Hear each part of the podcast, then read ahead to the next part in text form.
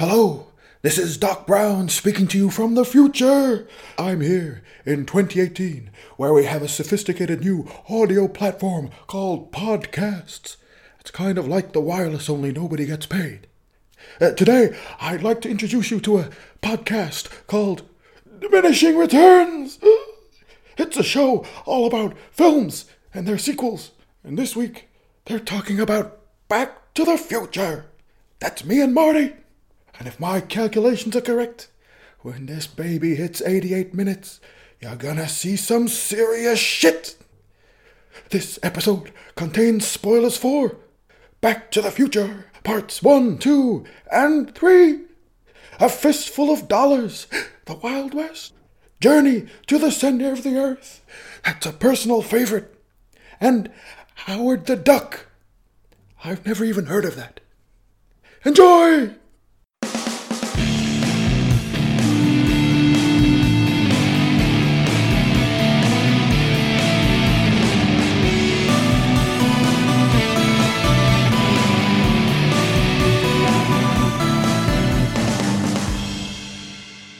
Hello and welcome to Diminishing Returns. I'm Alan. I'm here joined as always by Calvin Great Scott! and Saul. 1.21 gigawatts! yes, we're here via the communication medium of video chat. It is the future, guys. We can see each other as we speak. I'm wearing two ties at once. Um, what are you guys? what have you guys got on? I'm upside down. Oh, good. Your, your, your bad back playing up again, is it? no, I've just been recast. I'm not actually Calvin, Yes. I'm, I'm someone else. Just make sure we can't see you quite well enough. Put some sunglasses on, really. So, why are we looking at Back to the Future this week? Well, Calvin, I'm glad you asked. Uh, basically, about eight months ago, we decided we would let the let the listeners vote uh, to choose uh, what what film we would do. in an wasn't episode. it wasn't meant to be eight months ago though, was it? Well, due to scheduling conflicts, it got pushed back uh, and back. So we had the vote up on there. Thank you to everyone who voted. Uh, what were the options? I chose the options because technically it was my choice uh, Yes. for the episode. We got a good response actually. Like Hmm. And I did. I, I tried to put a nice range of things there. So we had Police Academy, The Matrix, Big Mama's House, and Back to the Future. And um, it looked like Back to the Future was going to be a runaway winner until Big Mama's House made a late resurgence. Hmm. Made it very close. What? What? Big Mama's House actually won the popular vote, but uh, we're Due to the zoning of the of the voters, most of Big Mama's House votes were in one place. Alan trying to to subvert the the will of the people voted about fifty times on the poll. so I believe I believe it would let you vote repeatedly. Well, look, I I saw the system for what it is. I exploited a loophole. That's all.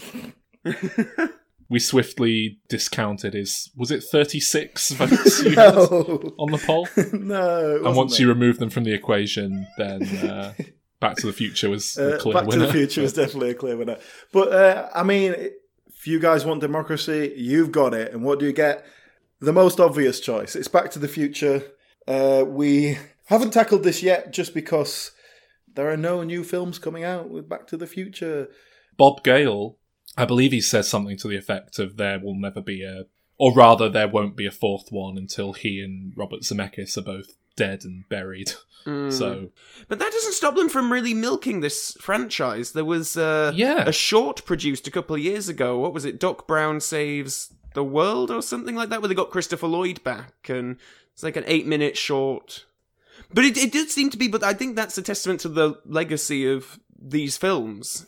So yes, in, in the film they travel to 2015, and it's also very modern and futuristic. And so obviously in 2015 it got a bit of a bit of a resurgence, a bit more attention. yeah, But it has always been there. I think it's still one of those big Yeah. favourites. a, a well deserved classic. Mm, mm. And I, yeah, I, I remember and you've thought that for a while. We normally start these discussions by talking about like when we first came to the film or series and discussion. I remember this one quite specifically, Sol, because we were in the first year of university and I hadn't seen any of them before. And so you insisted that we would have drinks and have a night marathon of all three back to back. Yeah, and you were there as well, Alan. And you were there. And you were there. Uh, I can't remember. Was was Dan there? Yeah, yeah. Were we at and- Dan's place? No, we were at Calvin's place because when he went out of the room, we put con. We went in his drawer, found his condoms, and put them on everything. oh, right. I don't remember. Yeah, Which, don't remember yeah, that i- in hindsight, seems really mean, but uh, that's what we did. Sorry, all right. I didn't need him.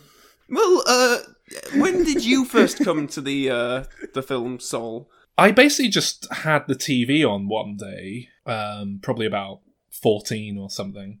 Uh, I was flicking through the channels and Back to the Future Part 2 was on, Oh. and it was halfway through the film, but something about it must have grabbed my attention.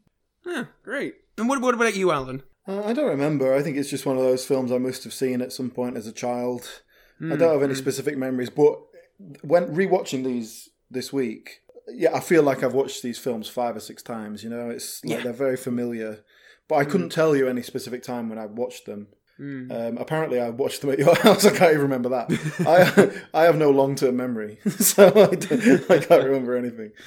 So, um, shall we talk about go through the films and talk about them in broad strokes? I do think that at the at the core of this film, there's a really lovely concept that is if you were a teenager, you think your parents are really lame and boring, and you go back and then spend time with them when you're when they were your age. I think that's a Yeah. lovely, and I think that's a concept lacking from the other two films in the series, Yeah. which we'll get onto later. Um, I know this screenplay was uh, nominated for an Oscar, Oh, really? Well, rightly so. and I remember in film school, in one of our writing lectures, we had to read the script. Uh, because it is a perfect example of like how to set set Well, things up, pay them. I was off. about to say my my big takeaway watching this film again. This film is predominantly just setups and payoffs all the way through, Yes. and I think that's why it's so satisfying Yeah. because it's just wall to wall. Here's a thing, here's a thing, and then ten minutes later, remember that thing? Here's, here's Yeah. it paying off. Yeah, It's and it's done yeah. well. It's really smooth. It's appropriate in in something that is playing with time and is actually going back Hmm. in time to set things up so they pay off later. Mm. It makes sense. Like structurally, it's it Hmm. works as a conceit. It's great. I feel like the world is really well built and set up, and there's just loads of little bits of character that are all there because they're setting something up later on. But when you're watching it, it's just kind of like, oh, you know, his uncle Joey's uh, in prison. He's, you know, Joey the jailbird, and little things like that don't feel like a contrived setup. But then obviously he goes 30 years into the past. You see him as a kid. He's, you know, his mum's talking about how they um, just leave him in the crib because he cries whenever they take him out. And it suddenly it's like a nice little joke that they've done, and and it, the, the film really is just wall to wall that with a few character arcs uh, holding it all up. I bring it up, and I'm I'm partly being devil's advocate here, but is that the sign of great writing, or is that sort of uh, of weak writing? Because you can predict pretty much everything, and I don't know how much of this is coming Well- back to the film again with this knowledge. Yeah, like, because when the I old mean- woman comes out and she's giving all that exposition about, oh, the clock tower was stopped at blah Yeah. blah blah de blah, it's stuff like, oh well. That's gonna come back later. That's obviously No, I, I don't think so. I think that that woman, the woman there talking, is probably the most egregious example. It but I think absolutely. generally speaking, it's quite subtle. It's it's pretty smooth. Yeah, it stuff. is. Mm. And I don't think, certainly on a first watching, I don't think it would uh, hit you too hard. yeah, yeah. and and and beyond that it's it's the it's the level of characterization and the dialogue and everything that goes on top of the the bones of the plot Mm. it's all done really well And I think it marries very well with Robert Zemeckis as a director because Mm. I, I don't really know how to articulate this, and maybe uh, you guys can help me. But there's a very uh, mechanical way to the way his camera is positioned, the way it moves, uh, and I don't mean that in a bad way. Uh, but there is something very. It feels like a blueprint has been worked out, and everything is very specifically placed. And I know he's big on his visual effects, so maybe that just is part and parcel of working with such things. Or maybe he's just a very visually minded person. yeah. so that's how he sees it. That's how he he'll create the storyboards and stick to it. Yeah. but how you've described it there that's almost how i describe how the script's written as well Yeah. Um, and it's not it's not a bad thing Mm, mm. We never really establish what the relationship be- between Doc Brown and Marty is. Mm. And it's not like Marty's like a, a nerdy science kid who's getting, you know, working as an assistant at this professor's place to get some experience. Marty is the kind of archetype that set up the 90s and Sonic the mm-hmm. Hedgehog and every character with sunglasses that came after ah. Bart Simpson and, and all these sort of cool guys. He's not quite like, he's not got the attitude, but he, clearly people saw, oh, this guy's cool. He plays guitar and has Yeah, a I was- skateboard. I was and- about and to it- say.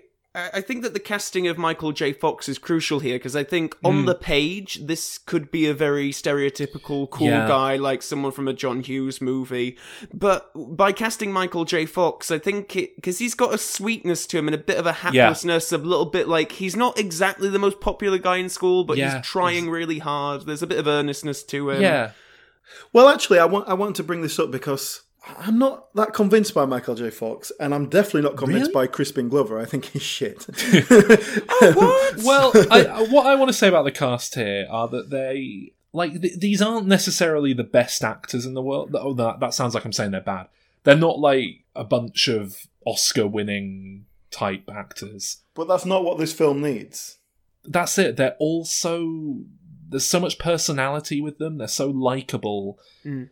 They do such a great job, and I, I think this film is so well cast. Uh, like Calvin says, Michael J. Fox in the lead role is is just he makes the film. So him and Christopher Lloyd. That's it. What Christopher Lloyd doing is not exactly subtle acting. It's all very over the top No, stuff, no, but, but- completely appropriate for the character and Yeah. for the film.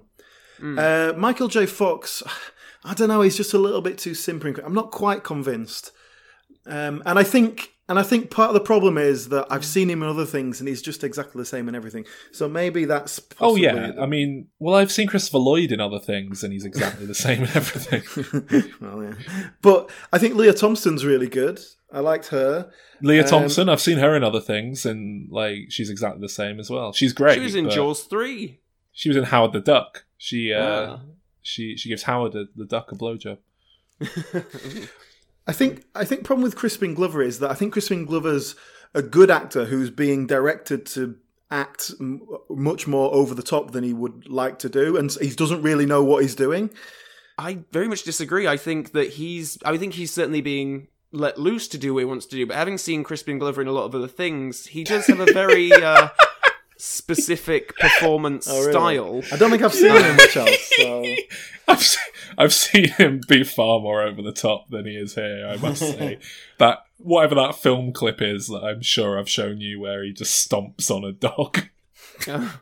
When I first watched this, I, I do remember thinking like, "What is this guy? Is is this just, is this kind of way of talking? Is that is that just him?" And then you you watch Clowny Clown Clown, and you're like, "Okay, so I don't know if he's sort of like trying to be deliberately subversive or uh, I, I don't know what it is, but he's certainly the most. I, I think he's broader than Christopher Lloyd, which is saying Yeah. something. Oh yeah, yeah. Yeah, But that's it. yeah. When he when we go back to the fifties and he's a teenager, it kind of works a bit better. Um, but Mm. when he's an adult uh, and he's exactly the same, it's like this doesn't make this doesn't work. It really doesn't hold Yeah. together. Well, he, Yeah. he, he, when when they go back to the future, and uh, you know he isn't exactly the same at the end of the film. I think he actually does quite a good job of Mm. Yeah. modifying his performance to Yeah. not be that sort of sniveling um, Mm, mm. weakling. So he obviously is, you know, acting. um, Mm. Well, shall I tell you who who I love in these in the whole franchise and who makes the franchise for me? Thomas F. Wilson yes, yes, as uh, I wanted Biff to talk about him. He's and all the the different deri- derivations of it. He's such an underrated actor, just generally. I mean, not he's not an amazing actor, but just As like, a character performer. actor, yeah, this comedy. Yeah, because he's he's basically just a jobbing actor. He he does stuff, he turns up in stuff, but is this is the only real iconic role he's had, and I find that very strange that he's not done more work. I think what he does in these films is phenomenal. He's he's fantastic. He he tailors the performance significantly for each iteration of his character throughout the ages, which I Yeah. guess we'll get into more in the sequels. But Uh, so Calvin, what do you think of Thomas F. Wilson? I was just about to say I'm very surprised to hear such um, praise. I mean, I think he's fine. I've got I've got no strong opinion either way. I think he's a very good villain and foil, but I mm, yeah, I, I don't know if he stands out as anything too strong or specific, and uh, generally very good cast. I think I prefer seeing Lea Thompson and Michael J. Fox and Christopher Lloyd on screen. I do really love um, this the, the town that this is set in, Hill Valley. It uses that very specific um, Universal Studios backlot set, Yeah. And I think that it's the film most uh, identified with that particular set. But you see it in plenty of other films around this time, like I think it's in The Hills and Gremlins, Psycho Two. Uh, but I do really love that set, and I do quite like going back to films from around this period and seeing that. And there's just some kind of like old fashioned, even though this was the 80s, I like the old fashioned movie making sense. So there's a backlot and with the town hall on it, and we're going to dress it up for this today, and then tomorrow we're going to get the gremlins on it, and you know. Well, I, I think there's something to be said for how it's used here specifically because they, my understanding is they built the 1950s version of the set first, Oh, and and then shot all of that stuff, and then like degraded it for the most part to make it look older and shitter. So Hmm, obviously that they had to make sense, rebuild yeah. parts of it, but yeah. and I, I think Yeah. that it just it gives it such a great sense of continuity that I, I don't think you would get that in a more conventionally shot film on location and everything. Mm. I, it just feels like, and also it feels like this little contained ballpark that the the film's playing in, and it, it continues throughout the trilogy because they Mm. basically Mm. never really leave Hill Valley. It's it's all this little town on for the most part on this backlot, but they've just yeah. Built In it various time to periods. different yeah yeah in different ways and then ripped it down and built it another way and It works really well having it kind of a.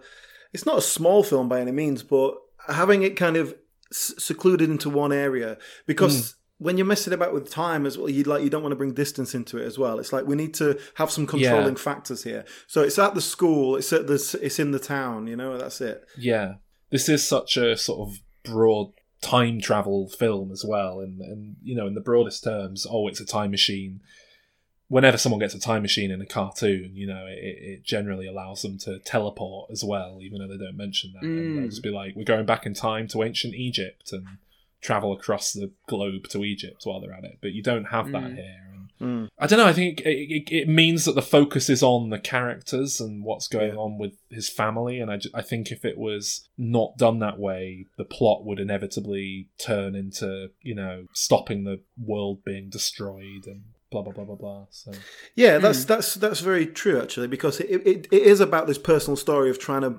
create, uh, get his parents together and all that. The time travel isn't the the difficult part; it's getting the car up to speed. That's the problem, or getting it charged Yeah. up in the right way.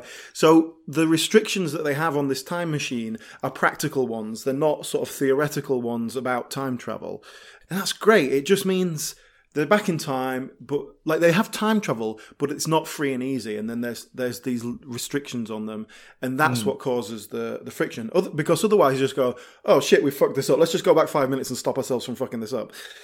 Can we talk about um, the DeLorean itself? Because it's Ooh, yes. it's a very important piece of uh, these films. Uh, Yeah. I'm not I'm not a car person. From what I understand, DeLoreans are kind of shit, really. but the the time machine in these films looks so cool. I think it's I think it's awesome. the, the, the thing is that it was a DeLorean in the film because they were a bit of a joke and they are shit, is my understanding. Oh, And the joke Oh. is Dr. Brown thinks he's put it in a really cool car, but he's chosen the sort of naffest, lamest car he could.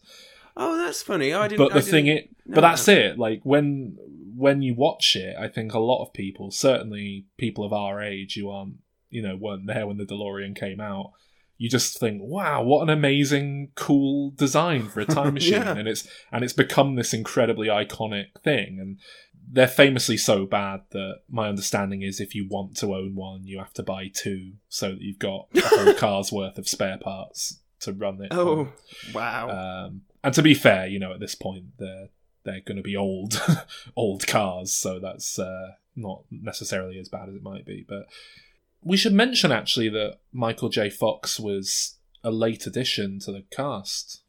Extremely late addition, yeah. Well, yeah, they'd started filming, hadn't they? yeah, so they they would originally cast Eric Stoltz as Marty McFly, He was Um, also Eric Stoltz a, now, a who's TV remem- guy, wasn't he? Well, he's remembered now as the the kid in Mask with the freaky face.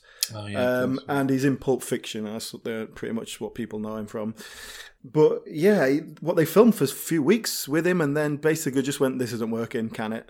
and and brought in. Oh. Uh, What hmm. was the what was the reasoning behind it? Did they elaborate on behind the scenes material? they're they're always quite coy about it, and I think it just Hmm. generally it always just comes down to it wasn't working. And, yeah, they they definitely they they. No one sort of comes out and says, "Oh, he was a total asshole. We couldn't work with him." Yeah. it always sort of makes like, "Look, this just wasn't gelling, and we needed to bring a different personality into it." Which, as we've talked about, hmm. Michael J. Fox, what he brings to it. Hmm. Well, this is it. If it had just been a kind of Ferris Bueller figure, which is what I think it would have played like had Yeah. it been Hmm. Eric Stoltz, maybe they were just watching the rushes and thinking, "This character's not likable. We need to make Yeah, him a bit more maybe. meek and friendly." Yeah, and- possibly. the fact that they did that to drop your lead actor weeks into filming and basically throw out all that footage is a major thing to do and it, i mean it just does not happen uh, and even if you've if you've got a shitty actor who's a total pain in the ass you don't do it you just stick with it so Well, that's it. Like, watch any film with Marlon Brando, and you'll see the lengths films go to to work around the difficult actor. Yeah, but I guess Marlon Brando as a name means something. I don't know if I Eric suppose Stoltz, that is true. Maybe yeah. maybe in 1985 he would have been you know as good Uh, as know. Michael J. I mean, he might have been as good as Michael J. Fox, but Michael J. Fox, of course, was. They wanted him for the part, I think, but he was busy because he was he does a, he did a TV show. Basically, the way they filmed it was he would film all day on a TV show and then come and film nights on the film, or vice versa. Hmm. And it just sort of like didn't sleep for about three months. wow. I mean, it paid off, didn't it? But Yeah. uh, but that's like from what I understand, they just couldn't make it work time wise, hmm. and then they went, hmm. "Look, we have to make this work. What do we have to give you to to make you do the job?"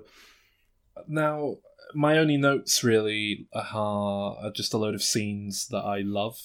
Um, Okay, Shall I just list a few moments that are really great?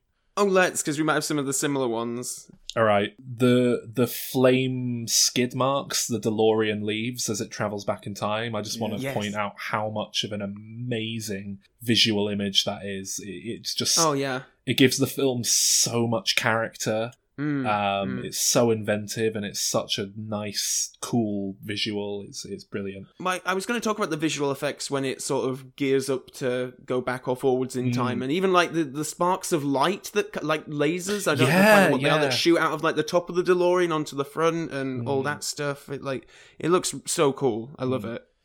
Um, the framing of these films really leapt out at me on the rewatch. Mm. They're Yeah. so well framed, which isn't something that normally, um, or maybe maybe it's not framing so much as like actor placement, but there's so many instances where there's an actor in the corner doing something, and you're watching someone in the foreground, and This is a part of what I was referring to earlier on when I said about Robert Zemeckis' direction, how it is kind of mechanical and it, but but it, Yeah. it works really well. And I I do think of this as a bit of a Spielberg thing, and he has a really good Yeah. knack, certainly in the earlier days, and you can see it in a lot of the Indiana Jones films where a shot. Um, it'll be all one shot, but it'll Hmm. sort of be static for about three specific uh, framings, Yeah. and the actors have to move around in the set. But each time they move and then stop, it's like a perfectly framed Yeah. shot with maybe one of them in the background, one in the foreground, or whatever, and then they move around and reassemble again, and then the camera stops, and then it's another perfectly framed shot. Uh, I think of that as a bit of a Spielberg influence. yeah, it's very Hitchcockian, isn't it? Calvin, you're a Hitchcock expert. He was very mechanical in his camera stuff, wasn't he? Yeah, yeah, yeah. No, that's very true. I assume Hitchcock was one of Spielberg's big influences, was he not? Oh yes, have to- hugely. we have to so. I was assume. going to say, it seems like, yeah. Yeah, yeah. Um, I I did have one more note that um, basically he goes back and diddles with his family's past, and so when he comes back to his present, it, it's the same, but everyone's richer. I just thought that's that's very eighties, isn't it? That's very hmm. eighties. just like, oh, I've improved my life because now I have more money. Yeah. I feel like that's them just adding a happy ending. Yeah, That's a yeah. cherry on top. on Yeah, it, but it's a very 80s happy ending. But it still resolves with Michael, well, Marty McFly coming back to a family that he no longer knows, and they're very going to be very different in personality. And he's he, but he's still had the upbringing of the old family, and so he's not going to fit in with them anymore. And I just think we're not we don't we never get to see that kind of conflict. Of course he will. They're rich. yeah, they're And gonna then think he's they're a all pleb. nicer. And I, I think they they get along with him just fine. I think the implication is he's going to get along with them just fine, and it's like his family are just the perfect version of what he would like them to be to begin with. But I think uh, beyond that, I think he has gained some kind of uh, respect for his parents. Like he saw That his too, mum as a bit of a lazy layabout, and his dad, a you know, a, a unconfident dweeb. And now through this experience of going back and seeing them and what they were like when he when they were his age.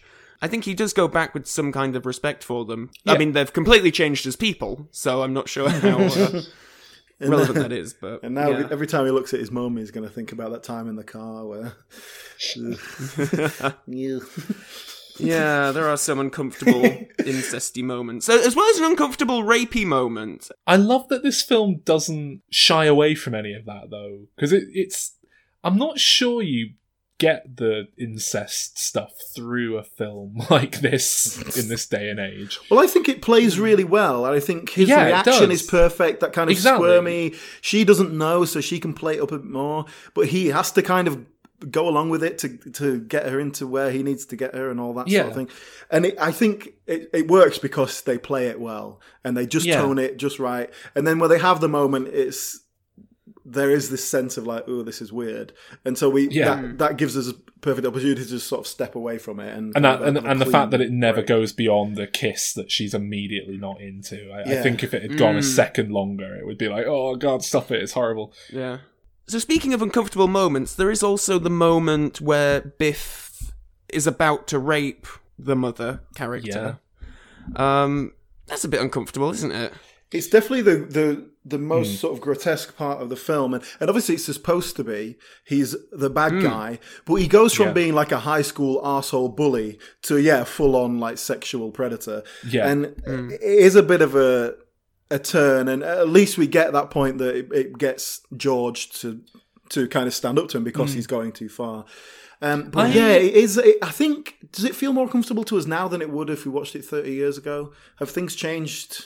Yeah, I, I think it's I think it's um, absolutely aged in a way that makes Biff far more, like say, grotesque and, and horrible. The thing that I, I the, the the biggest difference I think would take place in today's world is his comeuppance, because his comeuppance at the end of the film is that he yes, becomes you're right. Uh, Marty's dad's lackey, and he's like washing the car or something, um, which is funny for the goofy villain that Biff is for a lot of the film. But I, I yeah, I'm not sure if that's quite penance for attempted rape.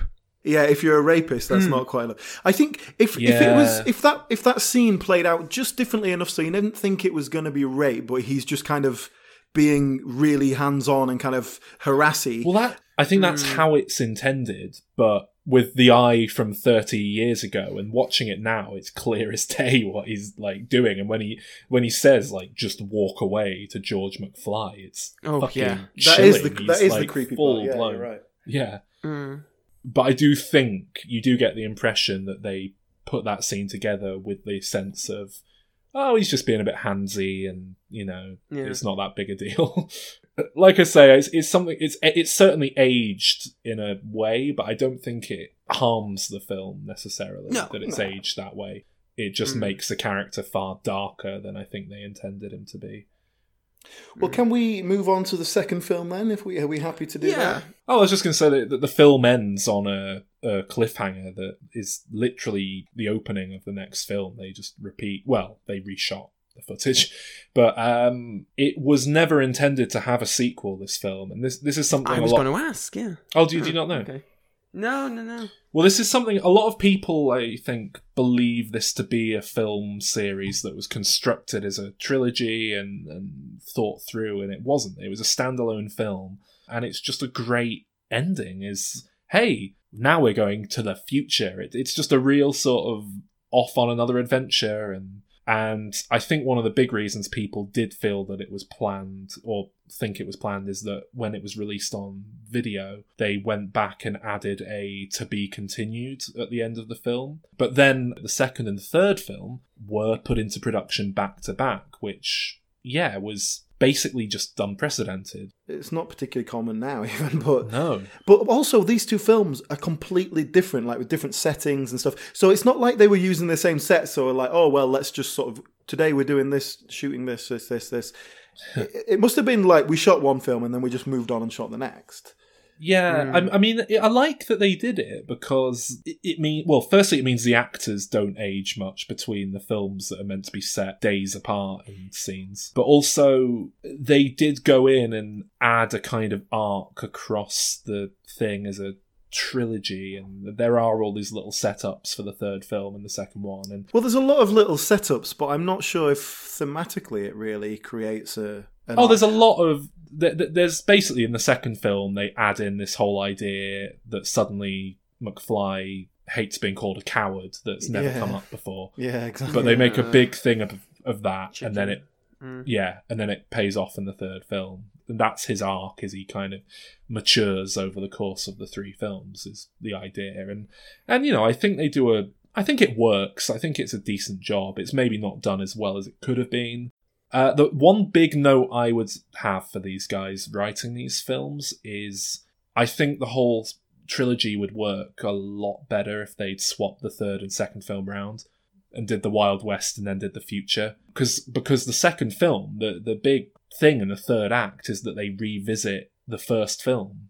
And I love that, but to me that feels like the end of the trilogy should be Yeah. the, the first film again.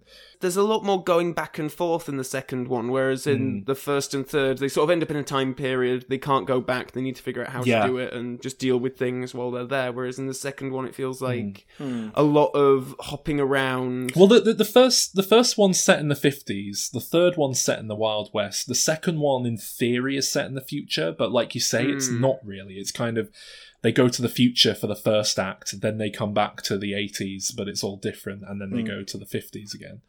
Yeah, which feels like more of a final chapter, Yeah, really. Yeah, Uh, to zip around all the different periods rather than just staying in one specific place. Mm. I'm not overly keen on the second one. Well, I was gonna I was gonna say this as well. I thought this might be a controversial statement, but it's definitely my least favorite of the three wow. because of all that jumping around. The third one has much Yeah. more of a, a, a tighter concept, and it works much better for me. This is something that comes up a lot. I the general consensus is that the first film is the best, the second is the second best, and the third is the third best. But you do get a lot of um, no offense, guys, but generally the stuffier critics out there who uh, dismiss the second one as being very um, oh, it's full of product placement and it's just messy and silly, and say the third one was a you know a, step up, but. Well, the, my problem is that the, the stuff in the future in the second one works brilliantly. It's great. It's, it's so hmm. well realized. If it was set in the future, or the majority of it was set in the future, I'm on board. But it's there for about 20 minutes, and then we go off to the 80s, hmm. and that's quite cool. We've got lots of different stuff going on there. And then when it goes back to the 50s, it just feels like we're repeating what happened in the first film. And it goes Yeah. on way too long, that Oh, last no, bit. See, I, and I, I and love when they really go back to the first film. But that, that again, this is one of my things that I really like. I love time travel that takes you back to familiar scenes from things, but you see stuff happening from a different angle. And Yeah, but we don't do it. We don't just go back and see one scene, do we? We go back and see like the last forty-five minutes of the film, and then we just do the last forty-five minutes of the film from a different angle. And it just it's just too long. It's just too much. this is why I think it would work better as the third part because it would feel like a celebration Mm, yeah. of the franchise and it coming to an end. And I, I, I kind of get it, and it did strike me as messier than I remembered on the rewatch. But I, I still, I, I love it, and I, I think it's better than the third one personally. Can we talk a bit about Marty McFly has a girlfriend in all of these films, uh, and she's recast in the second one with um, Elizabeth Shue, Yeah. and is very promptly what is she knocked out? She's um, paralyzed in some way and literally thrown in a dumpster. Yeah. Uh, I did. My first note was, um, let's play a game called "How quickly can we get rid of this extraneous girlfriend character?" it was just obviously like, oh shit, we wrote her into the end of the first Yeah. film, and now we need to get rid of her. but just what, like, just like if if you've written yourself into that corner and you're not gonna like they refilmed the ending of the first one for the second one anyway, and I'm sure there's another way they could have gotten rid of her, but to take her around the different time zones and like just Mm. leave her there it, it, it just smacks of laziness or Mm. yeah, I don't know. They do get her in the house, and that that allows us to uh, be introduced to the the family through her Yeah. Yeah. eyes. So that, that But works. that's it. It's really, it's really just sort of exposition for us, if more than anything. It's sort of setting up Mm. the, who the family are now. And I'm not sure how much I like the idea that the same actors are playing like each other's parents and Yeah, it's- grandparents it's and very, great, great, great um, grandparents, and it's it's very Blackadder, isn't it? It's very cartoony and maybe uh, more, more so than these films are. I agree. naturally. There's there's nothing like that in the first film. I, I think it was their Mm. attempt to get some of the makeup age effects back and if you'd had it as Marty McFly's son looks just like him, as and so that means he can step in and sort of take his place and pretend to be him. That's your big one, and that's your plot contrivance. You can get away with Yeah. that. But then having him Yeah. play the daughter as well, and and then like yeah, they do it in the second film, uh, in the sorry in the third film. Yeah, it's just, it feels a bit overtly comedic, like self conscious, doesn't it? Mm. I think in the third film it was more than anything just a means of getting Lea Thompson involved um, Yeah. a bit Mm. more. But yeah, Yeah, yeah. So Crispin Glover's recast, and this is one of the other um, few behind-the-scenes tidbits that I actually Yeah. know because, from what I understand, and correct me if I'm wrong on this, Saul, you seem to know more about the behind-the-scenes stuff than I do. But he was sort of angling for as much pay as Michael J. Fox and Christopher Lloyd, Yeah. and sort of wanted equal billing with them. uh, and they were sort of like, "Well, no, obviously not." No. Uh, so they just made do without him, which is why he's upside down in a lot of the scenes where that character is. But they did reuse a lot of footage of him from the first film, Yes. which I understand was the subject of a big legal wrangling. it was the fact that they'd used his likeness, and I think Oh. they, I think the fact that they used footage from the first film cemented his case for that. And from what I understand, a lot of today's rules and laws about that sort of thing came about because of Hmm. this instance. And uh, Crispin Glover didn't have a very good career in Hollywood after that. Uh, You think, you know, pissing off Spielberg, Zemeckis, uh, Universal Pictures. That's, uh... Good on him. Do we want to talk about Trump? Is that Yeah. well, a good point to mention that? yes, Biff Yeah. goes back to the past to change himself into Donald Trump. Yeah.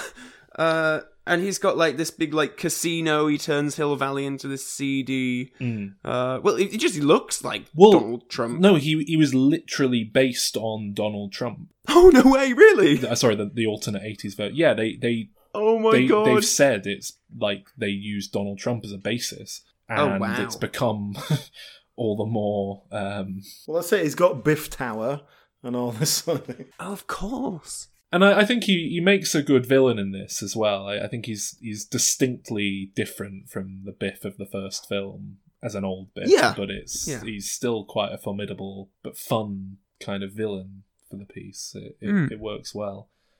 But yeah, the the end of the second film, like I've I've had this argument before with people when I try and explain how I I hate films that just don't end properly, like uh, The Empire Strikes Back or Pirates of the Caribbean Two, and they just sort of call it quits and say come back for the third one.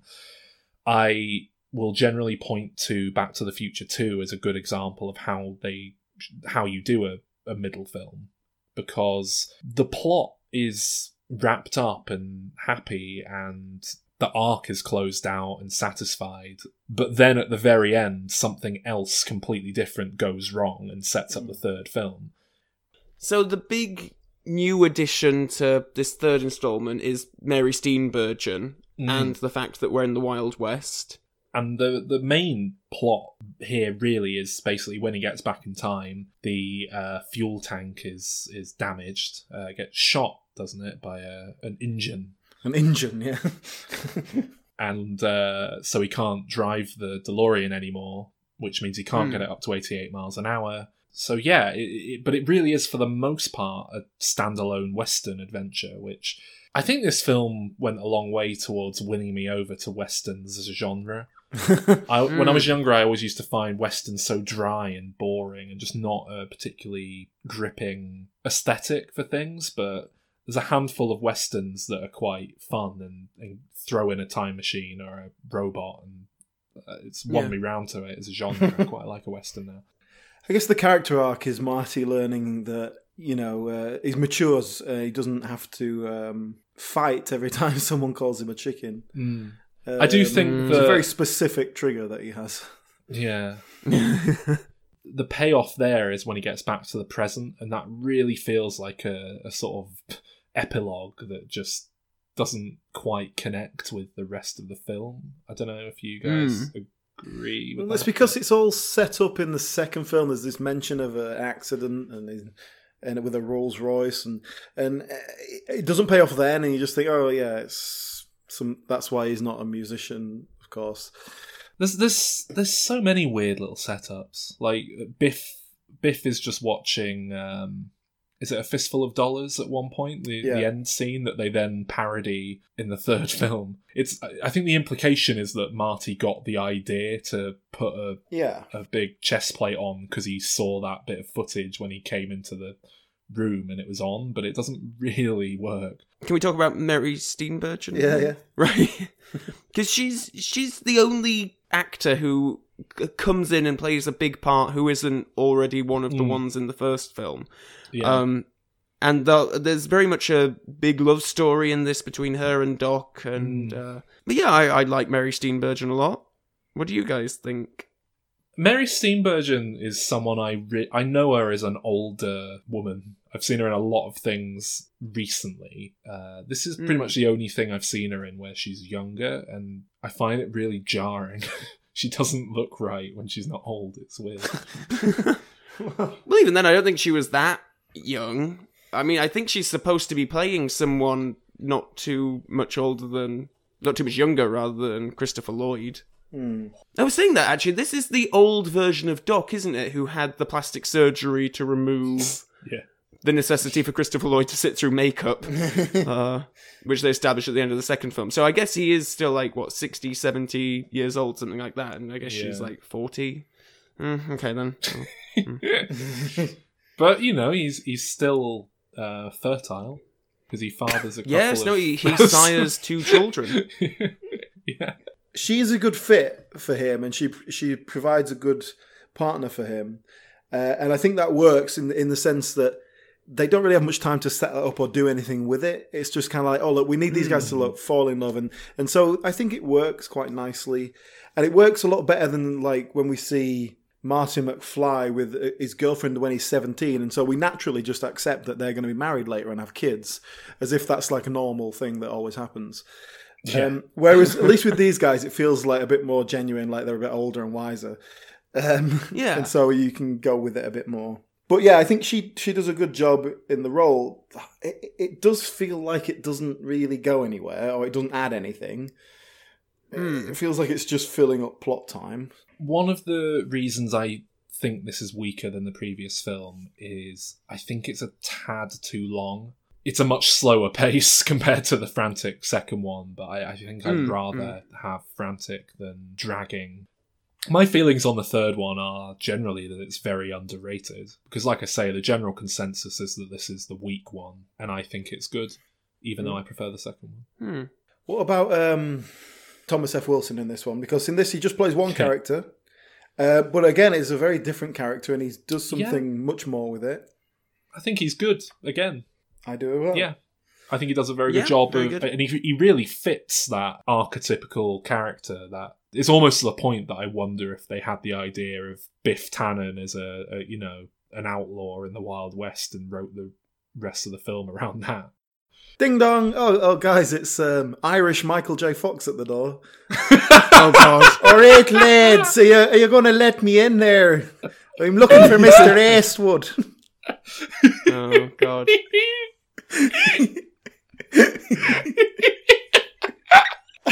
I liked him and Lea Thompson doing these really bad Irish accents, which I think was deliberate. I think it was they, they were doing deliberately over the top accents.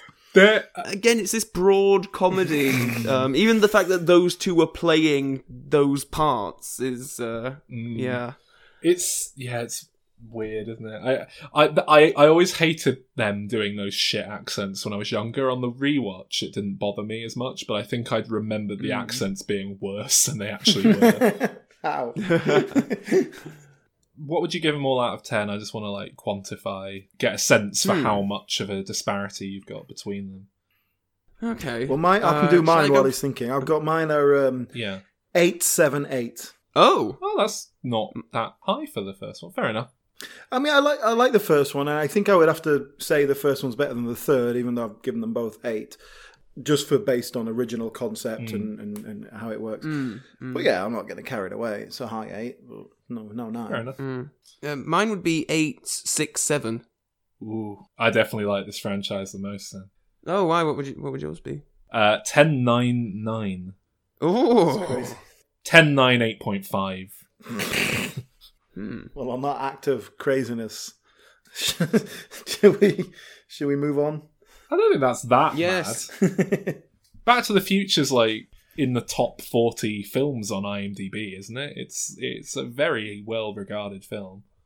Anyway, shall we move on? Uh, yeah. Well, what I was going to say is I, I, I do find it curious that they never even seemed to consider a fourth film. Ah, but there was continuation in other media. Well, yeah. Uh, it certainly seems like Christopher Lloyd is a lot less precious about reviving Oh, the characters pimping himself than out. Spielberg is. Yeah. Um, Well, Ma- Michael J. Fox did appear with him on was it some chat show where they appeared up in a DeLorean? And... yeah, they they appeared in character on I want to say Jimmy Kimmel or something, and it, it was it was quite sad really because they just get out the DeLorean and he's like, "Oh, Marty, it's 2015 again," and then Marty's like, with his you know condition, he's just there shaking away, going, "Oh, this is heavy, Doc." And he's like, "Yeah, it oh. really is." And It was- it- sort of That was the thing is, it was a sweet little kind of thing. It's like, oh yeah, look at them together again. But it did seem like two old men who were like trying to peer over their glasses to read the cue cards, kind of thing. Yeah. There was before that. There was the Saturday morning cartoon show. it's not great. I think a couple of episodes are on the uh, DVDs. Oh, these really? days. Okay. Uh, I believe so, but I, I've not actually watched them. From what I understand, it was uh, Marty McFly, Doc, and then Doc's two sons, who we see at the end of three, going off on adventures. Marty takes a back seat from what I've seen. I think it's predominantly Oh. Doc Brown and his kids, Jules, and what are Huh. the other ones called? But then there's also the Back to the Future ride Yes, at Universal Studios, which which, is I excellent. think is. Oh yeah, really good. I mean, it, it, they revamped it in the Florida park and put a Simpsons ride in its place. Yeah. But I remember going on that ride when I was a kid and absolutely loving it. And uh, Christopher Lloyd reprised his role as Doctor Brown for that Simpsons ride. So you'll know this. Has Christopher Lloyd ever pl- played Doc Brown in uh, The Simpsons and or Community uh, or any of those other shows that just do reference Family Guy? Are you intentionally setting up my quiz? No, no, I'm not. I was. Because that is actually a really good uh, setup. It's it. just like these are all shows where I'd expect to see Christopher Lloyd turn up for one episode and, and say "Great Scott." I've I've done a I've done a quiz for you, which is a Ah. have got a selection of audio clips here, and you have to tell me if it's Doc Brown or Doc Or Schmock Brown. Yeah. Schmuck, schmuck, Brown. Uh, no, you have to tell me if it's actually uh, an actual, in some way, official performance of the character reprised along. Because Right. none of these clips are from the original films. I'll tell you that now. Okay, cool. okay. Or if it's some sort of parody or similar thing that I've thrown in to throw you off the scent. Okay. And you'll hear a few of those similar Christopher Lloyd reprising the role clips along the way. I suppose you'll be playing against each other. One point if you correctly identify it as real or not. Uh, So Doc Brown or Schmock Brown, I guess, unless we can think of something better than that. Doc Brown or not Brown. Uh, what about Doc Brown or Croc Brown? yeah, I like it. What? Why? Because it's a croc. It's Oh, like oh. oh, that's very good. Yeah. Uh, um, Uh, if you can correctly identify what the thing's from, I'll give you an extra point as well, but I guess we'll do that after. brilliant. Okay. Heavy indeed. 2,796 pounds to be exact. After all, there's a car in there.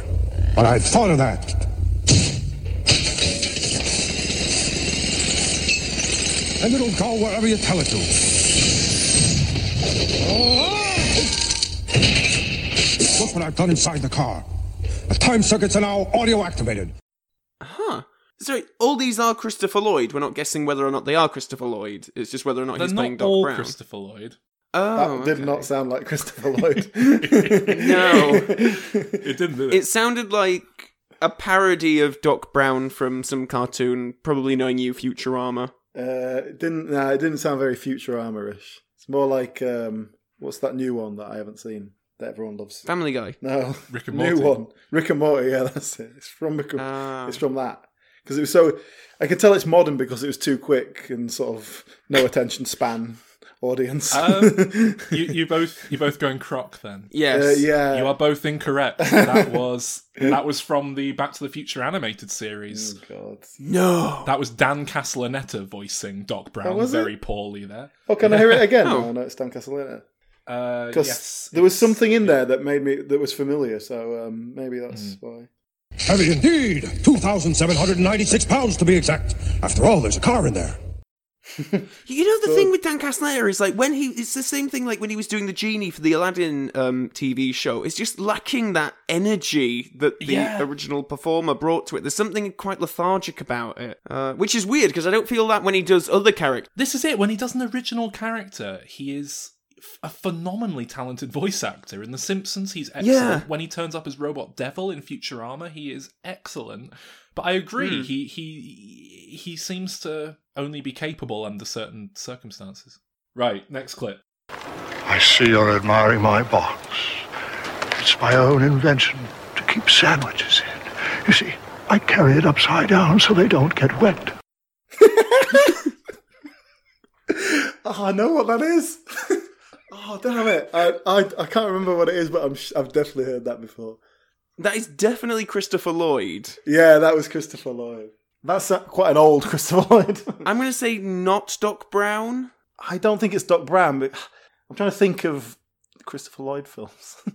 I'll go Croc because I think it's Christopher Lloyd, but in something else. Uh, you are correct. It's it's Christopher Lloyd playing the White Knight in the 1999 TV movie version of Alice in Wonderland. Oh wow, he sounded much older than 1999. I think he's doing an old man voice. it's Uh, he seems to be doing. uh, yeah. Next one. How high? Well, pretty darn high. Out! Sorry, officer! Advanced technology is wonderful, but sometimes the simplest things are more enjoyable. Up here, I can do anything.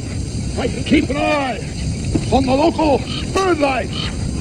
huh. Something about bird life at the end. I think that is Doc Brown. I think that's Doc Brown as well. I think that's Doc Brown in like some sort of corporate video for for like a bird sanctuary or whatever they they just I'm- they got him in to do.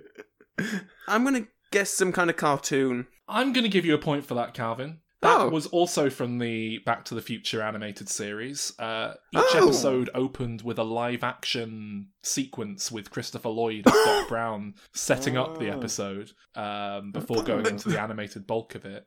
And that what was on him- earth? That was him in an episode in a hot air balloon.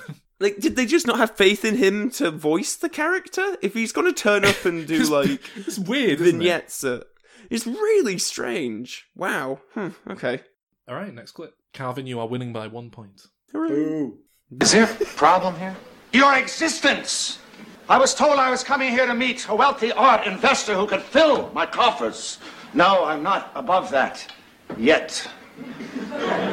Instead, I find myself face to face with a nightmarish product of our floundering American educational system. Hey, hey, hey, I don't have to take that, do I? Why don't we just call this whole thing off here? I'm not so crazy about your attitude. You, sir, are an ignorant man. You are all ignorant. You're all stuff to fill graves. Hmm. Okay, I, well, I Sitcom, think that one. yeah. So I'm guessing it's Schmock Brown. Oh no, sorry, Croc Brown. Yes. um, I'll go for the sake of uh, competition. I'll say Doc Brown, and that he's sort of definitely in that character. And it's like it sounded so bad and stilted that I was I thought it might be like a sketch show, like Saturday Night Live. because it felt like no one had learned their lines properly, or they'd just been given them like half an hour before. Uh, I didn't recognise the other voice though. No, Calvin is correct. I'm afraid it's not Doc Brown. It was uh, Christopher Lloyd making a guest appearance on Cheers. Oh, Ah. Yeah, the the show that, of course, our favourite Frasier. Got his Kelsey start. Grammer. Yeah. plus some Uh, yeah, Mary you- you- Steenburgen connection, of course. She married Ted Danson. yeah, yeah. Ted Oh, Danson yes. in that clip. In fact, Oh, was that Ted? Ah. that was 1984, the year before Back to the Future. Just to give you a sense Huh. of where his career was prior to the film. So there you go. Uh, Calvin's now winning by two points. So come on, Alan, you can. Mm. Get in! Watch your step! Hurry up! Get in, let's go! We've got to move! Uh, I know what this is. Yeah. Watch let me your guess what this step. is. Well, I've never been on the, the ride, Get in I'm guessing it's it's the ride at whatever you were talking about earlier. yeah, That's, and I've Brown not been on it, so I should get the point. No, what? I mean, yeah, it's that ride. It's quite a nice, easy one. That. Yeah, that's that's just him urging you to get on the uh, in the DeLorean before it takes off. How many people could they fit in this DeLorean? I think was it eight? I think yeah, but they had like a load of them going at once because I, I went on the Yeah. ride about five times when I was there, and on on like the fifth time I sort of stood up and peered over the screen, separating everyone, and Mm. saw about uh, like five DeLoreans moving around at once. It was. uh, it was a cool ride that though. I, I was like Really I was ride. so blown away when it took off because I wasn't because it's quite an old ride when I first went on it. I wasn't expecting it to Mm. be as absurdly immersive as it was, but it, it really Mm. uh, yeah, great fun. Right, next one. He needs to get DirecTV HD. They already have all the best channels, and soon they'll have three times more HD capacity than cable. Impossible! Oh, Christopher Lloyd. that's that's Oh. that's got to be official Doc Brown. Well, how official? It's Christopher Lloyd doing Doc Brown in an advert for Yeah. HDTV. yeah, that's what it is. Yeah, you, you are both correct. Uh, that is Christopher Lloyd selling out his most beloved character for an advert, which he's done a few times. Uh, yeah, for Direct TV. Now, bear in mind for the next one, there are no clips taken from the films themselves here. okay. what did I tell you? 88 miles per hour! The temporal displacement occurred at exactly 1:20 a.m. and zero seconds. Oh, uh, I don't know. He said the 88 miles thing. Hmm. So I'm thinking, but then I think this might be a trick. I'm gonna go Croc Brown for this one. Yeah. I, I believe those exact lines are in the first film, I think. Which makes me think even more that it's some Christopher Lloyd, maybe a cameo appearance. Or oh no, I bet is it in that film with him and Hulk Hogan? no, no, no. Oh, oh I know what you're mind talking about. Yeah. Yeah. Um, What, what film's that? is it Suburban Commando? Is that the one? Yeah, it's something like that where Hulk Hogan comes to live with Christopher Lloyd. So do you not know about that? No. Oh, you'll love it. You should definitely seek that out. I will. Um, I think that is so self-referential that it's got to be something like Community, um, in which he's not officially Doc Brown, but is just blatantly ripping it off. But he's actually like a janitor who does science experiments. So I'm going with Croc Brown. I'm afraid you're both wrong. That was Oh. uh, from the opening of Back to the Future, the game, the uh, Oh. video game that recreated uh, recreated the opening moments of the film before doing its own thing. Um, I Mm. played the first chapter of that. I don't know if you guys have touched it. I'm sure you haven't, Alan, but it's No. pretty good. I, I want to go and play the rest of it when I've when I can be bothered. when I've got the time. Hmm. It's it's very in spirit in the spirit of the films. Okay, uh, next clip. Of course, of course. Naturally, it's just a scale model, but it's nearly operational. I can show it to you, say, first thing in the morning. Sounds like Don Knotts. or someone trying to do Don Knotts. Yeah, it definitely doesn't sound like Christopher Lloyd. No, but I don't know. I don't know if it's Christopher Lloyd doing a voice. No, actually, it can't be. He can't possibly do a voice. uh, well, I'm gonna go Croc Brown, but it's such an odd clip. Well, I don't think it's Christopher Lloyd, so I guess it has to be Croc Brown. No, that that is Doc Brown. Uh, once again Oh. from Back to the Future, the game, but that is the Oh. the younger version of Doctor Brown from the 1940s after they've travelled back in time, and I, I think that is Christopher Lloyd, but I think they might have sped his voice up a Ah. tiny bit to make him sound Mm, younger. pitched it up or something. Yeah. Mm, mm, okay then. All right. Next one. Smell a drop of blood from miles away. Like a shark. Actually, Mike, sharks don't rely on smell. They respond to electrical impulses in the water. Okay. I know what this is. I know what it is. Is that it's One Piranha three uh, Piranha three D or whatever that one thing is that he's in? yes, yes, it's Croc Brown and it's Christopher Lloyd in Piranha 3D. Um, no, it's Croc Brown. You're right there, but it's not from Piranha. Oh no, it's Piranha 3 Double D. no, no, no, Oh, what? Is it from Tremors, the TV show? no. But you're getting closer. what else Hmm. is he in? I don't think you'll get this. It's quite an obscure role. That's like obscure to Oh. the point that I don't even know what, like, how they got him to be in it. Sharknado, one of those? No, more obscure than that. It's um, it's Oh. from R.L. Stine's The Haunting Hour, uh, Oh. specifically the episode called "Grandpires" about some grandparent vampires. Next one. Are you telling me you built a time machine out of a DeLorean? The way I see it, if you A stainless steel loser mobile? if I'm gonna make a time machine, it's got to be iconic. I'm not gonna use a Honda f***ing Civic. Well, it's definitely Doc Brown. Yeah, I mean, it's just literally doing bits from the film. Oh, I'm not sure what that could be, though. Some sort of shitty sketch on, the, Yeah. on, on YouTube. I'm going to say not Saturday Night Live. Funny or Die. That's normally live and they wouldn't bleep. But uh, yeah, pretty Funny or Die. But give Alan the point for that. Um, well, you're you're both correct. That is, uh, yeah, it's Christopher Lloyd reprising the role, and I mean you're correct insofar as it's from a, a, a shitty sketch show. It's from Robot Chicken. Uh, Same thing, isn't it? mm. right here we go. Excuse me. I'm looking for Annie Henry. You know where she is? If my uh, calculations are correct, she'll be out of a staff meeting in a few minutes. You look familiar. Can I have a guess what that is? Um, I think it's fake. Well, I don't think it's Doc Brown. I would, uh, for argument's sake, I'm going to go Doc Brown.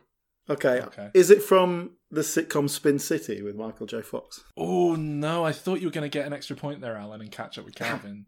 Uh, you, you are correct that it's uh, not Doc Brown. Oh wait, is it? Uh, is it? Is it in Scrubs Oh, with Michael J. no. Fox? No, it's uh, it's from the short-lived and not particularly good The Michael J. Fox Show, which was a sitcom vehicle for Michael Oh. J. Fox playing not quite himself, like himself if he was a weatherman. But they but they did an episode early on with Christopher Lloyd as a guest star, and they were just very like, "Hey, remember when these guys were in that thing together?" And Oh, it's weak, is it? It's weak stuff. yeah, yeah. but you are catching up with Calvin there. You- You're one point uh, caught up with him there, so Mm, it's all to you play for. Might turn this around, yeah. Stop! Don't blow out those candles. It'll set off a chain of events that ends with you becoming president. That's ridiculous. It's not ridiculous. It's catastrophic. I've come all the way from the year 2016 to stop it. Come on. I'm going to go Croc Brown, but I think that's going to be like some, you know, nice little reference to him coming back from the future or something in a comedy show or film. Or something. Uh, and I think it's Doc Brown. It's on like um, whatever the equivalent these days of Letterman is, and the host was doing some little sketch, and he comes in and says, "No, don't do that," and it was done in well before 2016, I suppose. Hmm. Well, you, you've made up one point there, Alan. It is Doc Brown. Uh, so you are Oh. now both drawing. It's all to play for. Uh, yeah, it's Dr. Mm. Brown who makes a very quick cameo in the 2016 Funny or Die feature Oh, length uh, film, I guess. Donald Trump's it's The like all Art he of the. Deal, the movie, in which Johnny Depp portrays Donald Trump. Oh.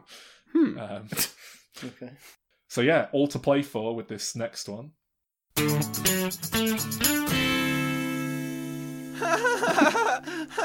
oh, oh, Doc, this is the most fun. Because now that there's no tree, I can fly the kite all in the yard. Yes, Marty. Ah, it's fun, Marty. Arr, arr, matey. But still, I sometimes often wonder who that 1950s man was. We killed him, remember? I wonder who he was. Oh my God, Marty! You're disappearing! Oh God, Doc! Why? What, what's going on? You, you gotta help me, Doc! I'm fading away! Disappearing! It hurts! The 1950s man, Marty! He must have been your great, great, great, great, great grandfather! Hurry, Doc! What can we do? You gotta fix me! I don't know what to do, Marty! Wait, Doc, I've got an idea! Y- your balls! Let me lick on your balls, Doc! By Jove, you're right, Marty! Hurry! Suck on my balls! Oh. This time is a little different, Marty. You have to jerk me off while you do it. Jerk me off, hurry! It's for your life, Marty. Jerk me off. Oh, oh please, please work. It's working, Marty. It's working. It's working. You did it, Doc. You really, you saved my life. You saved my life. No, Marty. We saved your life. We saved your life.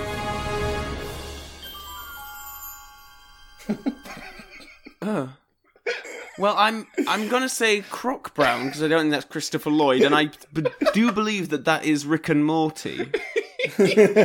oh, really? I was gonna go. I, I was gonna go Croc Brown. I was gonna go porno take on Back to the Future called uh, "Crack to the Future." it's a, it's a gay porn. um, I mean, it's it's obviously not an official Doc Brown.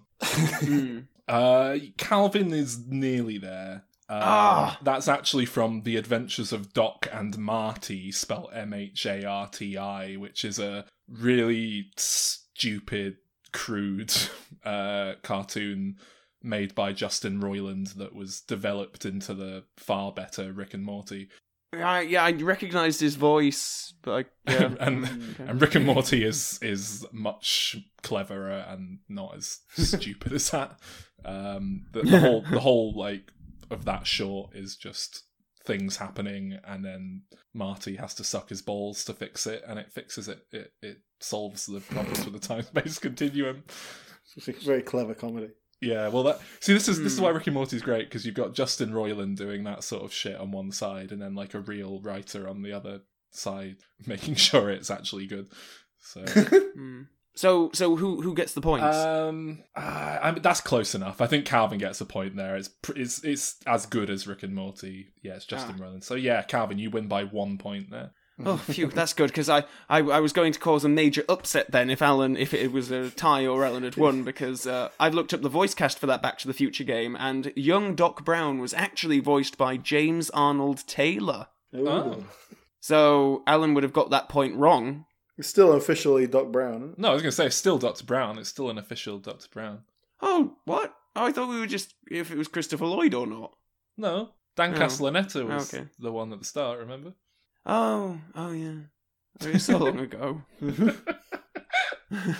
oh well, there we go. Never that mind. explains that why it sounds different, though. Yeah, fair enough. Christopher Lloyd, man of uh, Great actor. range. shall we? Shall we do our pitches? Yeah, let's. Um, well, I'll do my pitch, which uh, isn't terribly thought out because it's more conceptual, really. But uh, I'd be interested to see if either of you two have done this. But I don't think there would be much point in continuing on the story that we conclude with Back to the Future Three. I think the only way to go back to it would be to remake it completely. So I've got my cast here. So um, I would cast one of the Stranger Things kids as Marty, um, specifically Finn Wolfhard, who's one of the main boys in that. So we're going a lot younger then. Um, well, I'm figuring by the by the time we actually get around to making this in a Mm. couple of years, he'll be, uh, you know, th- he'll be 16, but he'll He'll be actually the younger age he's playing. Yeah, yeah, yeah. As opposed to Michael Yeah. J. Fox, who was like what 25 or something like that. Yeah. Um, and my my choice for Doc Brown would be Stanley Tucci. Okay. All right. Yeah. I can see no, that. Yeah, yeah, yeah. I've not filled out any of the other roles because I want to talk more about. Um, obviously, it'd be contemporary, so it'd be a kid in 2020 would travel back to the 90s. Um, and obviously, we do the usual thing. He meets his parents and all that kind of stuff. But what I really want to talk about here is what are the big cultural differences between now and the 90s that can be exploited? Because I think when you go from the 80s to the 50s in America, a lot changed in that gap Yeah. with the sexual revolution and civil rights and all this stuff. I'm, I'm not sure if between now and the 90s there has been all that much change. Obviously, technology is the main thing. Um, Well, yeah, the media. internet's the obvious thing. I think pro- 9/11 is probably a defining moment in history, which was a bit of a watershed of how people looked at the world. Yeah. Um, and I certainly think in the 90s there was that cozy period between the Berlin Wall falling down, Cold War ending, and 9 11. And there was the mille- celebration of the millennium and all that kind of stuff. So I guess maybe the 90s were more optimistic than Oh, um, massively. today. Yeah. Tony Blair. Well, yeah. We, yeah. we all Bill Clinton. believed. Euro 96, we thought we were Yeah, going to win it. Mm, Didn't happen. So what other changes would there be? You could play on optimism, I guess. You could do the exact same joke about who's president. Donald Trump, the, the reality TV star. That's true, actually. That'd still be a relevant joke. Uh, When in the 90s are we talking about? What? What? You need to be more specific. um, hmm, yeah, well, I guess how, well, he goes back 30 years in the film, right? From 85 to 55. So Yeah. I guess that'd be a same thing here. So we'd go 2020 to 1990. George Bush Senior is president. Mm. Uh, Mm. The Reagan kind of economic years are over. Maybe it'd have to be mid 90s. Yeah, we're gonna have to make this in ten years. Yeah, yeah. yeah. I can't, I'm a Stranger Things kid, but I think Stanley Tucci would still Oh yeah. be up for it. I mean, it's the internet, basically. The internet's just changed everything. Yeah, and there's elements of like political correctness. I think that Oh, yeah, true. true. you know, uh, I I even think about you know people talk about like now that Friends is on Netflix and stuff, and Oh, how yeah. problematic people perceive certain uh, jokes or things to be that I don't think would necessarily occur to you know kids in the nineties. I thought that when I was watching Back to the Future and it's in the fifties, and one of one of the bully kids says to one of the black musicians, uh, well, he calls him a spook. Basically, he says, "Get out of here, spook," or something like that. And I was thinking, like, I'm not even sure if you could do that now. Like, I'm not sure if you could call someone a spook, even if you're setting it in the 50s and it's supposed to be an offensive term there. Like, plus, I don't think in the mm-hmm. 50s they mm-hmm. would have said that. I think that was already toned down for an I think you market could as it was. absolutely do it, but perhaps not in a family-friendly, Yeah, yeah, yeah, PG that's what I rated meant, yeah. film. You could you could do about airport security. yeah, he, tur- he turns up to the airport like four hours before, and they just go like, "You're way too early, mate. You can be in there in twenty minutes." yeah. Yeah. When did uh, when did drink driving become unpopular? That was that the eighties, Seventies, really. Yeah. Nah, I don't know. About Well, that. it, it, it was seventies when the legislation came in, and it took a while. Oh to yeah, but I'm talking about when like. up. Yeah, but even in films and like you see like oh they just have a drink and drive home that's no Yeah, problem, yeah, yeah. and it's not even perceived as like a bad moral thing. Never mind illegal. Uh, but now it's strictly taboo. Crack down on drugs, probably eighties. Oh, that was a huge part of the nineties in America. The the war on drugs with with uh, the Bushes. Dear. So what about in this film when uh, in the sequel where they have to go into 30 years into the future? So what what is 2050 like? I think there's going to be flying cars and we'll probably like have nobody Food illegal. We'll and just pills. have we'll just have pills, yeah. and everyone will have like bionic arms and stuff. I think there just won't be an Earth there anymore. I, I think the uh, I think the fax machine's coming round again. Gonna have a resurgence. I think everyone will have like a, a chip in their head so that we don't have to carry phones around. It'll just sort of like we'll just we can just make it work in our, all in our bodies. We'll be cyborgs. Yeah, I do actually think that will. yeah, yeah. yeah. yeah. So anyway, um, this is, well, that's the only way that I could perceive of carrying Yeah. on this um franchise. I'm curious to know what you guys have thought of. Can I Um, jump on from there? Because mine's similarly conceptual, uh, and Hmm. it touches on something you said there, actually, which I hadn't considered when I was coming up with it. But um, my idea is basically make a straight up sequel to the film, picking up very soon after the third one. And, you know, you contrive a reason why they have to do some time travel shenanigans again. I haven't bothered to come up with that. But the big thing that I would do is make it an animated film. ah, I feel that number one, it's kind of sacrilegious to go back and touch this property. It's too beloved, and especially with uh, the fact that Michael J. Fox has got uh, Parkinson's as well, I think that would. I mean, I know he's been on things and they've shot around it, but I think you'd struggle for a, a full feature film. So animating it, you know, means that they, don't have to age. You can get the original cast back, but they don't have to be older. But also, I Hmm. think that if it's animated, that really sets it apart as a more of a spin off, more of a distinct entity that isn't touching on and getting in the way of the original trilogy in any capacity. Uh, the inspiration for this was largely that Back to the Future game, actually, that I mentioned and had some clips from, because that is set in 1940s Hill Valley during Prohibition, and uh, Huh. Biff Tannen's a kind of local mobster. Nine, hang on, 1940s prohibition. That was the 20s. Sorry, not uh, 1920s. Sorry, yeah. Hmm. Wait, no. Does that work for Doc Brown? Probably not. I don't know. If you think in the 50s, he's supposed to be about what 40 something.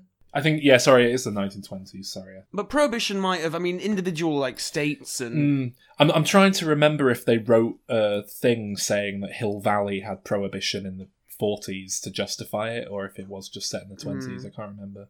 But anyway, yeah, I, I think it is the 40s. But anyway, um, my understanding is that that game took a load of inspiration from some unused plot elements from a either an early idea for a Back to the Future film or a sequel that never got past development. But like they were definitely working with some ideas from the films there, and it's it's so in keeping with the spirit of the thing, and it's it's a great little story. It's it's not something that really hmm. feels like it justifies being a, a canon part of the franchise, if you know what I mean. But I mean, you know, not not that it has to be the 40s or anything. Um, I think you just pick up with you know that train flying train time machine, and now they can travel all around the world with it, and they can go and Hmm. explore Victorian London or ancient Egypt and things like that. Uh, but I think the first film, because this is going to be part of a series, so the first one, I think you just go back to prehistoric dinosaur times, do something with that standalone adventure in the past. Uh, maybe you can do one that goes to 2045 and does a real like non-stop future adventure. Oh yeah, if you go back to dinosaur times, I think you have to have a, a T-Rex motion captured, played by Thomas F. Wilson. Biff's earliest ancestor. Um, but I mean that that's essentially it. Just do an animated film. But then, as we were talking, I, I was reminded that Robert Zemeckis got really obsessed with doing motion capture animation and animated films for the longest while uh, until Yeah. they ceased being financially viable because they were all awful and no one liked them. Um, on one hand, I think Robert Zemeckis would be really drawn to doing that. Uh, you could get him back. On the other hand, I don't think I'd want it to be motion capture. I think it'd be a lot nicer if it was just like embraced a bit of artistic design Mm. and gave them some sort of caricatured looks and stuff. I think you've got to go to the 70s. Everyone loves the 70s. Everyone has stupid hair and wears flares Well- and stuff. It's classic. Yeah, I guess so. I, I yeah, I guess it is quite distinctly different to the other periods. And yeah, fair enough. Seventies would work. Alan, what's yours? Well, mine uh, actually touched on something you've just uh, mentioned, so this will follow on nicely. I want to imagine that, uh, yeah, Back to the Future trilogy is done. A few years go by, they're not planning on making another one. And then, of course, um, Spielberg has his big hit with Jurassic Park, '93, Hmm. and he calls up he calls up Robert Zemeckis. He says, "Oh, Bobby, Big Bob, I've got um, I've got all this dinosaur gear." Bobby Z. Bob, Bob Z. have got all this dinosaur gear software. We've got some fake dinosaur heads and stuff. I want to put them to use. Uh, what do you think? And so we get the Back to the Future slash Jurassic Park tie-in. Ah. It's essentially Back to the Future with dinosaurs. You know, um, Christopher Lloyd and Michael J. Fox. They they can play their roles again, um, and we can have a few years have passed. They're a little bit older, so we can have them age naturally. Uh, now they've kind of developed the time travel stuff. and They've got it a bit more slick.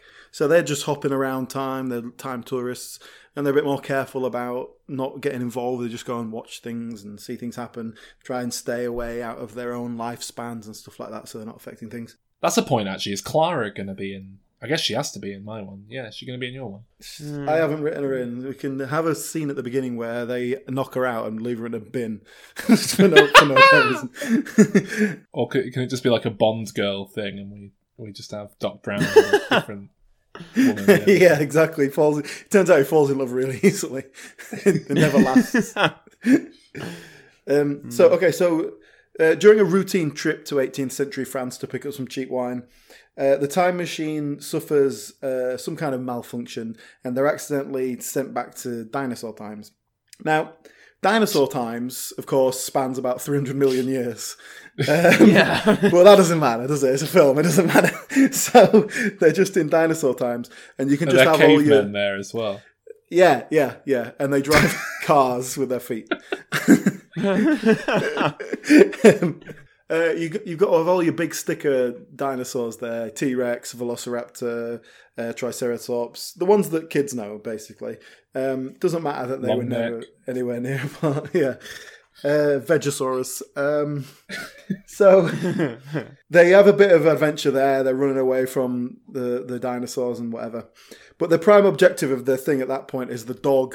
The dog has been like picked up by a pterodactyl or something like that. So they have to go and they have to go and rescue the dog.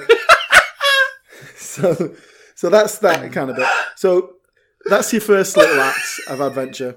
So then they they sort that out. They get back in the time machine. They they um, they're heading off for home, but all the dinosaur action has um, got got them in a dinosaur kind of mood. So they decide on the way home they'll just drop into 1959 uh, and go to the cinema to watch Journey to the Center of the Earth, uh, which is a film adaptation of a Jules Verne novel. Yes. Um, in which they encounter some dinosaurs as well as many other things. Uh, so obviously the doc kind of thinks, "Oh, I fancy watching that film. now. I haven't seen that for ages." So they drop into 1959. However, un- unbeknownst to our heroes, some, somewhere along the lines while they were running around, uh, a T Rex uh, left some eggs in the in the car. Um, and now, while they're in the cinema, they hatch and jump out in the 50s in 1959. So uh, obviously the Doc and Marty they get back in the they get back in the car. They go back to their current lives, which would be 1995 in this case. So, but when they land in 1995, and they're like, it's like all chaos has broken out. Humans are living in tribal groups, uh, and they're mainly occupied with protecting themselves from the t- Tyrannosaurus menace that plagues the city. Because for some reason, not only did the dinosaurs flourish in 1960s America, probably because there's some sort of blast of radiation from the flux capacitor, it means they breed at a, a terrific rate. Um, and so there's like loads and loads of T- uh, T-Rexes that have taken When over. they first get into alternate 80s, can can you recreate the shot where Jaws, the hologram, eats him, but with a T Rex, and he's going, ah! And it says- Callback. it goes, Jurassic Park 19, directed by Max Spielberg. Um, uh, yeah, they, they don't have enough fuel just to get get out of there and uh, and ch- try and change things back. So they're kind of stuck there for a while. Uh, and they come across a there's a tribe like fighting a T Rex, uh, but because he has the scientific knowledge, you see, Doc Brown, he knows that the T Rex's vision is based on movement. Uh, so they do. So basically, they do a very high stakes version of that game where you have to sneak up on someone, and every time they turn around, you have to stay perfectly still. Oh, like, uh, oh, uh, what time is it, Mr. Wolf? Yeah, that's it. Yeah, yeah. And then, and then Yeah. you have to sort. Of, every time they turn around, like freeze. So they're doing that to to Tyrannosaurus Rex, uh, and they manage to get there. They tie some ropes around its legs. Uh, and like pull it down, and it's just laying there with its little arms flailing around. Oh. Uh, so the tribe that they've rescued, they welcome them in, uh, and uh, there's a bit of sort of fanning about. But then the doc realizes that this tribe have just the thing to help them with their problem: a trebuchet. A trebuchet. Trebuchet. Trebuchet. T R E B U C H E T. What is that? Um, it's one of those things where you fling someone, or well, you fling usually a rock or some other Oh. weapon, projectile weapon. Right, okay. Is it like what dog walkers have when they're making the dog's ball go really fast? That's it. Yeah, exactly. That that one, one of those, but attached to the ground. And this What a is fancy word for it. it's the the word for it. Just call it catapult. Yeah. Catapult with a bit of rope on it. That's the letter. okay. Uh, that's something they use as a weapon because they've there's no technology and so they've sort of more more primitive weapons like that. But Doc Brown realizes that he they can get the flux capacitor and a battery and sit in this trebuchet and then be launched uh, and get up to 88 miles an hour, which I don't Hmm. think realistically you could, but whatever.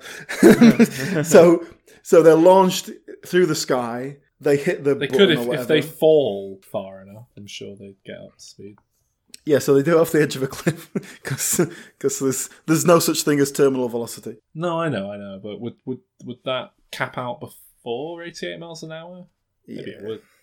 Uh, anyway, so they're launched. Yeah, I guess it would, wouldn't it? They fly through the sky. They activate the time machine, and they go back to 1959.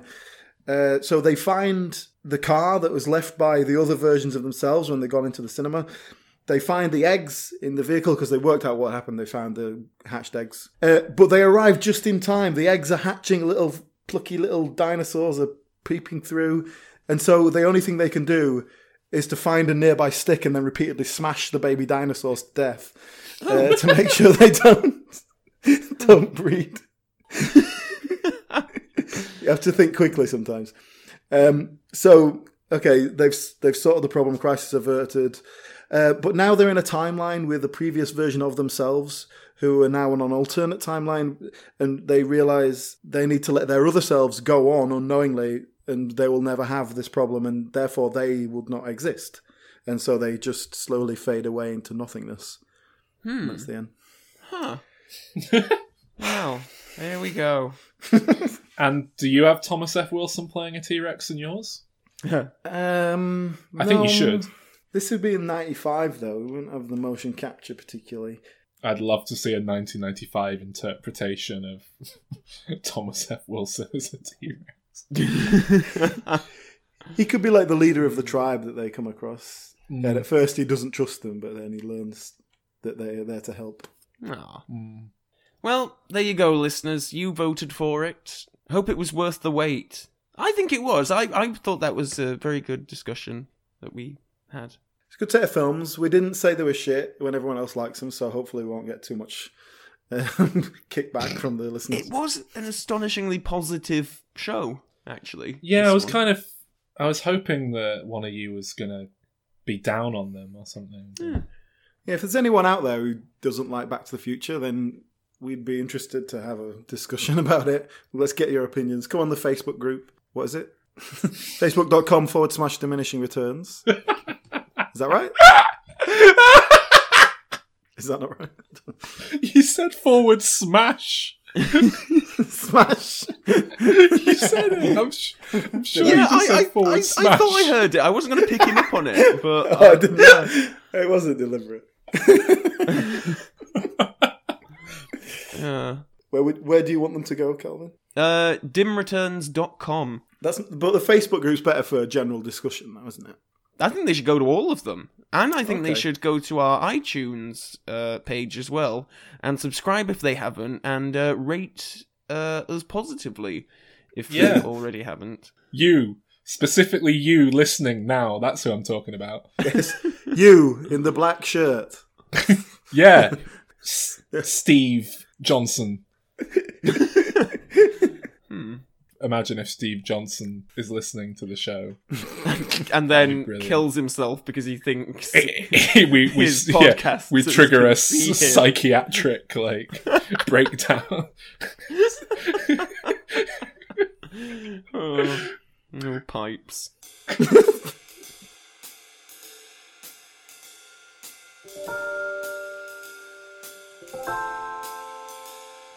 Great Scott!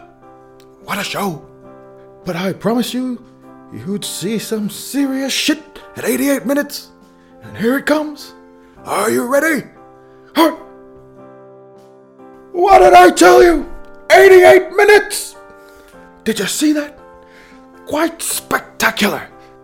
All that remains is for me to correct the boys on something they mentioned in the show.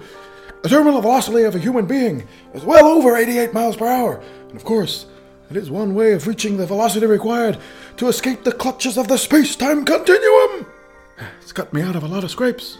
The trick is being able to free fall for long enough to reach full speed. Well, that's it. Thanks for listening, and come back next week for even more. See you in the future.